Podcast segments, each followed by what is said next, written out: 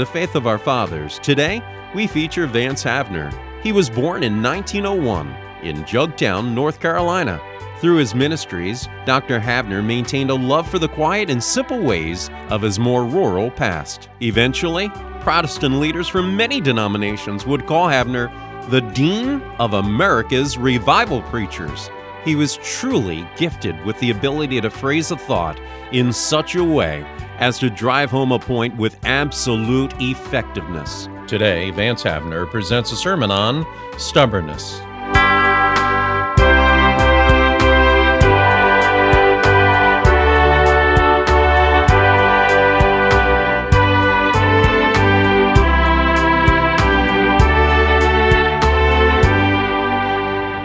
Procession included a lot of things God had told him to destroy. I wonder tonight what kind of procession you're leading. Are there any elements in it that God told you to have done with? The man who insists on lugging idols and affections and wedges of gold that God commanded him to eliminate will stand indicted by that very accursed thing in the day of judgment. It was one of the great old saints of another generation who had trouble with some particular evil in his life. Nobody knows what it was except that once in a while in his diary you read, Today I hewed Agag in pieces before the Lord. Now he was having trouble. And uh, maybe I speak to somebody here tonight who has spared in your life something that God told you a long time ago to part with and to exterminate utterly. And the worst of it is that it catches up with you. Saul did not really repent. He said, I've sinned, but like several others in the Bible who said that, he did not bring forth fruits meet for repentance. It is always a mark of the unyielded self to argue the case and to try to explain why you did what you did instead of coming clean with it. You remember the word in Luke 10:29, but he willing to justify himself said. Now the Bible doesn't say justify yourself. The Bible says judge yourself. The Bible says if we would judge ourselves, we should not be judged. The trouble today is that altogether too many of God's people are still trying to justify things in their lives that ought to be judged. Saul explained, or tried to, that the sheep and the oxen had been spared to sacrifice unto the Lord in Gilgal. Now that made a good story. But the end did not justify the means. Money made the wrong way is not justified by giving it in the tithe at church. A man could gamble on a horse race and win money in a card game, but he does not sanctify it by giving God a tip in the Sunday morning collection. God will not accept the offering of the fruits of disobedience. And so Samuel comes up with this immortal answer that I read a moment ago. Hath the Lord as great delight in burnt offerings and sacrifices as in obeying the voice of the Lord? Samuel said, Now you say that you saved this paraphernalia to offer it to God. Well, God's not interested in that so much as He is in obedience. Behold, to obey is better than sacrifice, and to hearken than the fat of rams. You can give up worldly amusements. You can give God time and talent. You can give your goods to feed the poor and you can even become a missionary and never obey God in the giving of yourself. The Macedonians first gave themselves unto the Lord. If any man come after me, let him deny himself. The Macedonians took the right course self, service, substance. Now, God is not going to be paid off with substance if you have not started with self. And it is not enough to give service, a lot of it, unless you first of all have started not with the money, but with the Macedonians. The trouble with Saul, though, that he never gave up Saul. Uh, Webb Peploe, great preacher of another generation, said, uh, When I'm on trips, I usually buy presents for my wife, send her gifts, He said, I'm afraid that some of my choices are rather unfortunate, but she always accepts them in good grace because she knows that before I ever gave her the gifts, I gave her my heart.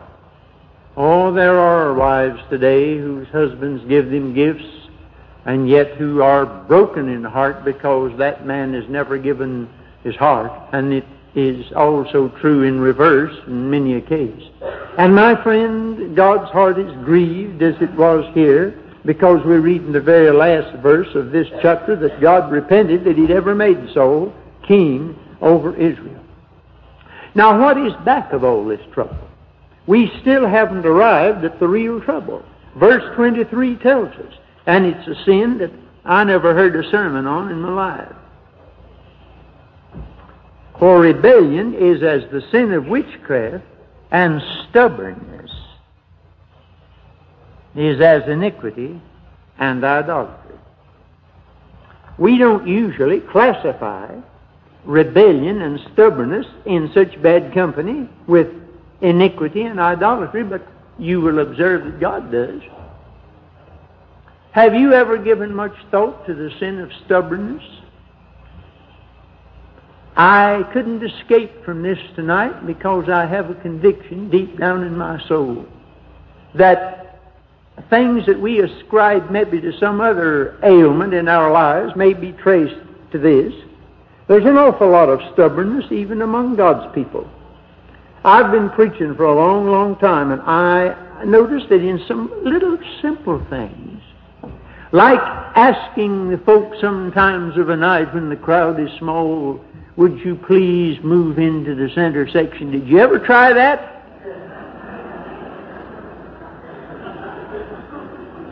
And see some of these saints of the Lord march in design, dig their heels in church carpets, and said, No, I'm not moving. I shall not be moved. well, I have been dumbfounded through these years at the utter, absolute, mulish stubbornness of God's people to, to do the simplest things that would make a meeting better. It's a serious offense. God says, I will instruct thee and teach thee in the way which thou shalt go. I will guide thee with mine eye. Be ye not as the horse or as the mule, which have no understanding, whose mouth must be held in with bit and bridle, lest they come near to you. The Bible compares us to animals a great many times. And just between you and me, some of the comparisons are not very complimentary. Bible says, don't be like a mule. That's exactly what it says. Somebody said the mule is always backward about going forward. We have a great many people who are just exactly that mulish when it comes to the things of God. Stiff-necked generation.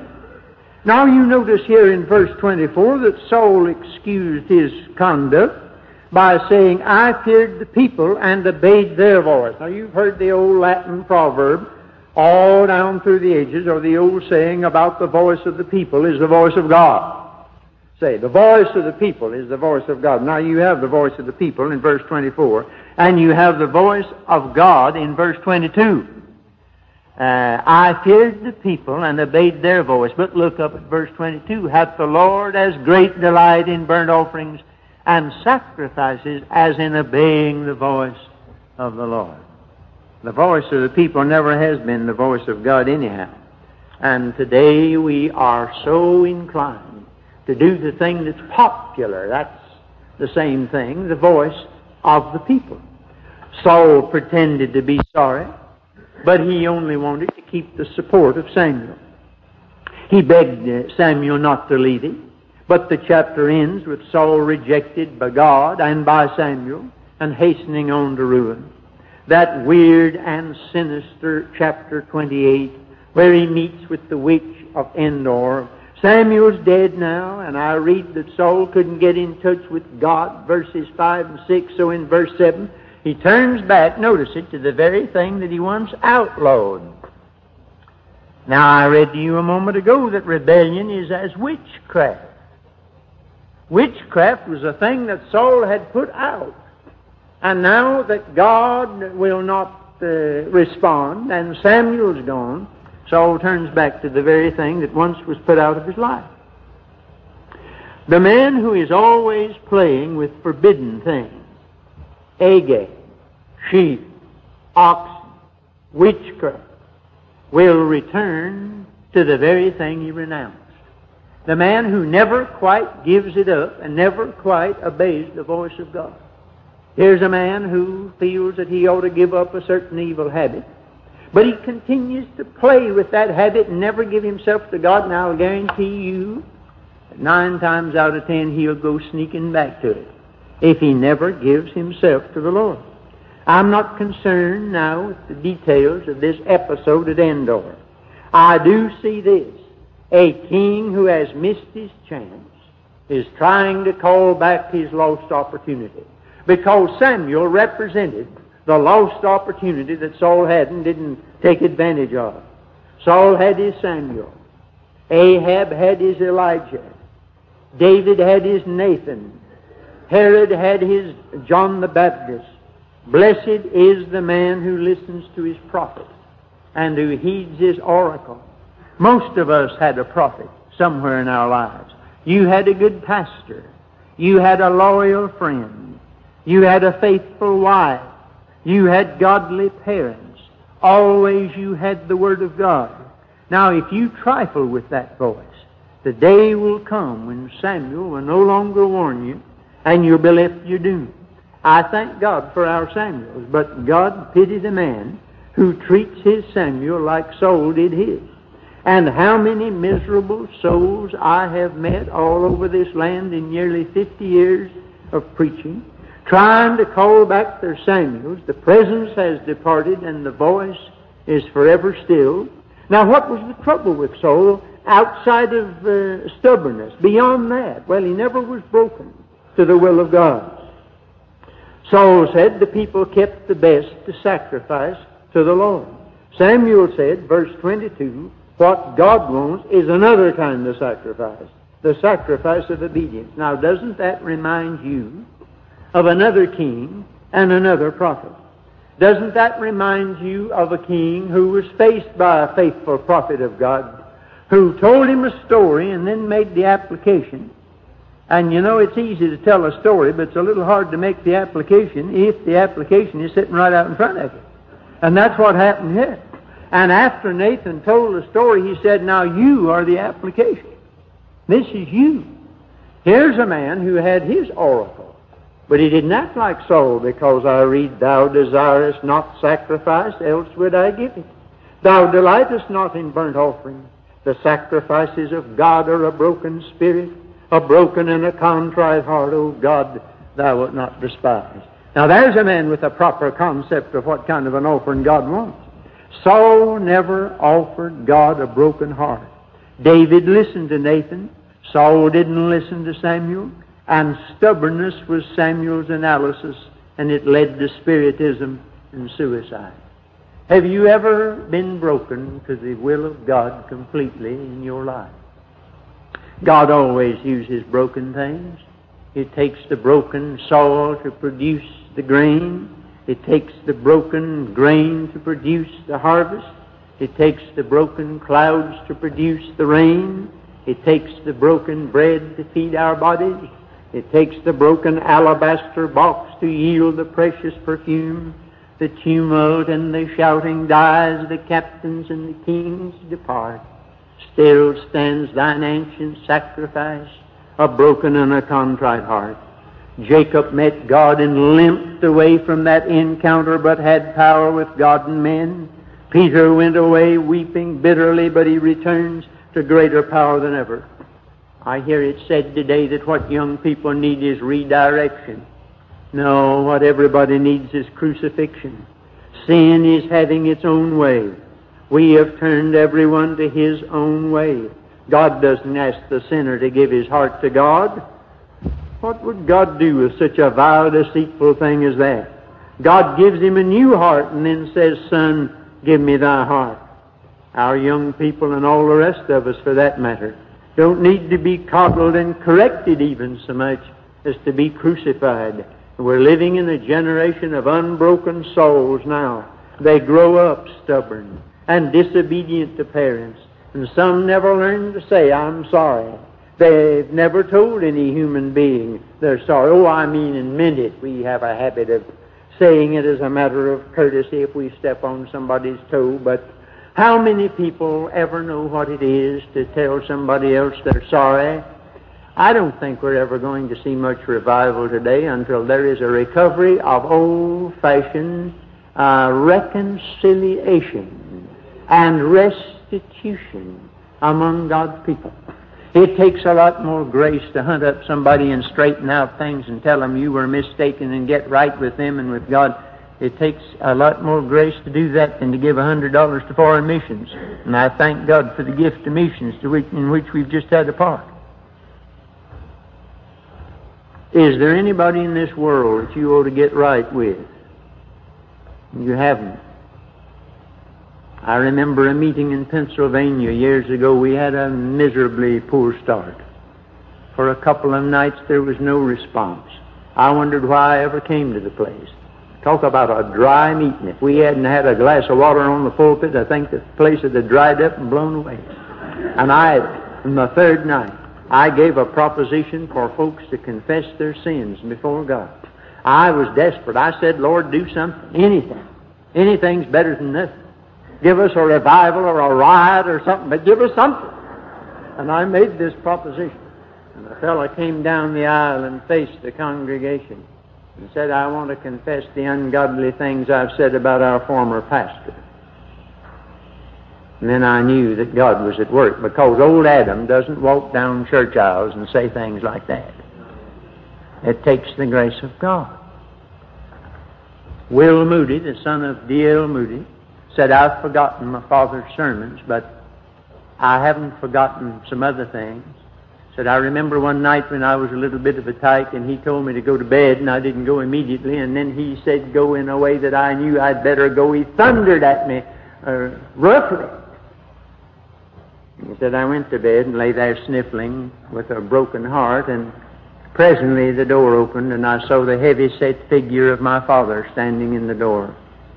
And then he came in and knelt beside me and said, Son, you should have gone to bed, and I should have told you to go, but not the way I told you the second time. And he said the tears coursed down the bearded face of my father and mixed with my tears. And Will Moody said, I've forgotten my father's sermons, but I haven't forgotten that. It takes a lot of grace to humble ourselves and before God and with men today. If you bring your offering to the altar, my Lord said, let's put it in 20th century language. If you bring your duplex envelope to church next Sunday morning, and remember that your brother is at odds with you, don't put it on the plate. Hang on to it till you get right with your brother, and then make your offering. Now that would wreck a lot of collections on Sunday morning over the country, but it's what God says do. And I wouldn't be surprised that even in a place like Ben Lippen, where everybody by now should be in victory and filled with the Spirit and walking in the light, I wonder if the trouble with some of us is not in some of these homely things that we scarcely think about, wrapped up in more eloquent phrases, chasing other experiences, when perhaps what some of us need most of all to do is just get right with God and with men. As Dr. Torrey used to put on all his placards, get right with God in all his great campaigns over the land. Are you right with God, right with yourself, and right with other folks? That's the essence of revival. So we need to tell God we're sorry. Now that's one thing that Saul never could quite do from his heart because of his stubbornness. Stubbornness breaks more hearts and wrecks more homes and divides more churches and fills more suicide graves and more institutions for the insane than any other form of iniquity. For the root of most of our troubles is the unbroken self, lovers of pleasure, lovers of money, lovers of the world, and also lovers of our own selves. I thank God there are two Sauls in the Bible. In the New Testament, there was another man named Saul, and he was just as stubborn as the Old Testament Saul. But one day on a Damascus road, God knocked him down and broke him up and made him over and named him Paul. The Old Testament Saul started out with a crown and ended under a cross of his own making. The New Testament Saul submitted to a cross, I am crucified with Christ and ended waiting for a crown. Both of them were headstrong young fellows. One took the path of stubbornness that led to suicide. The other took the road of submission and became the greatest gospel preacher of all time. Let me ask you tonight, before we go, are you traveling the Gilboa Road or the Damascus Road? The way of Saul or the way of Paul? Submit yourselves therefore to God Resist the devil and he will flee from you. James 4 7. Notice the order there. You never are able effectively to say no to the devil until you first have said yes to God. This verse starts off right. Maybe you're having a time trying to say no to the devil and you're not getting anywhere, and the devil's winning the victory. You cannot successfully resist the devil until you submit to God because the way to freedom is submission and victory begins with the surrender. Humble yourselves therefore under the mighty hand of God that he may exalt you in due time. Saul refused and God demoted him.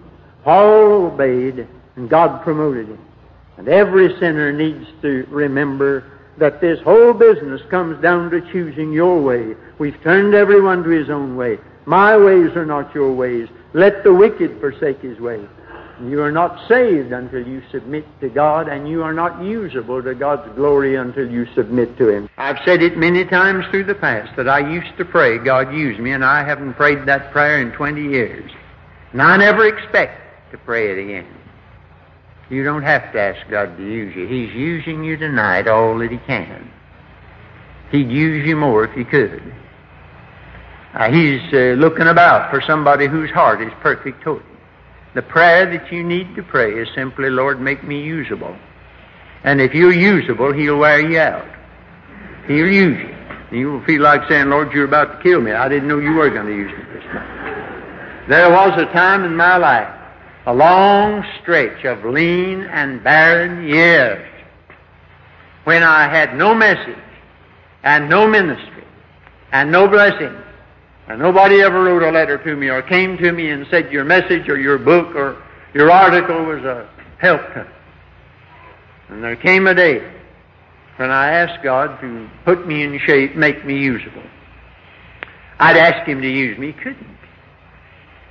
And He wants to use you. But he can't until you come to this very same place of utter and absolute submission. There is one Bible verse that describes Saul better than any other that I know. He that being often reproved hardeneth his neck shall suddenly be destroyed, and that without remedy. Why, that's Saul's biography. He was often reproved. He hardened his neck he was suddenly destroyed, and that without remedy. That's the verse that brought my old fashioned country father to the Lord down here in Catawba County. He heard a sermon from this text which has been in the mothballs too long, a blood curdling, hair raising sermon, and was practically scared into the kingdom of God. But thank God that preacher was not lulling people into hell. And my father went up to that old country church that afternoon, that morning, went down into the woods and trusted Christ as his Savior and said, I never did know how I got back up to the church. I don't remember, but the next thing I knew, I was back up in the churchyard and I took off for home after the service. And my old blind grandmother met me at the gate, and nobody told her that I was coming, and nobody had told her that I'd been saved, but she met me at the gate crying aloud, I knew it, I knew it. Some kind of a heavenly grapevine system, I suppose, in operation, but she knew about it anyhow. And he said, I came back up to that church that night and stood out there at the old graveyard with the old fashioned fence around it Why a fence? I don't know. He used to say the crowd on the inside couldn't get out and the crowd outside didn't want in. But anyhow, there was the old graveyard with the fence.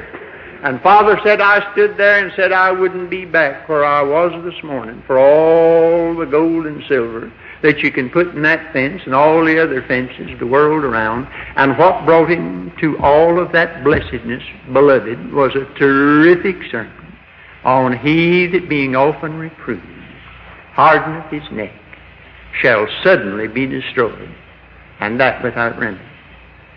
I have an uneasy feeling that there may be some in that sad plight in this place And not merely because you came here and had warning, because doubtless you've had much of it before. Are you traveling the Gilboa Road? Or are you traveling the Damascus Road? God help you. Let us stand.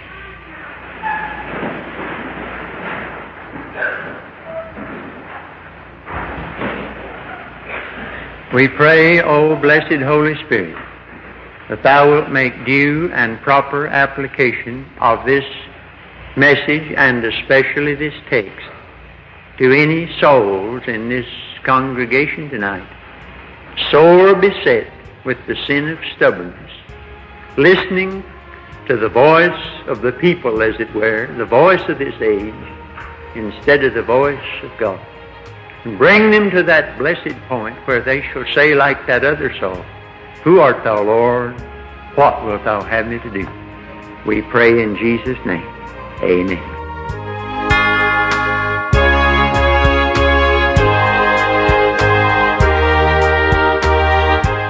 You've been listening to Vance Havner. Listen to Faith of Our Fathers each Saturday and Sunday to hear more great 20th century preachers.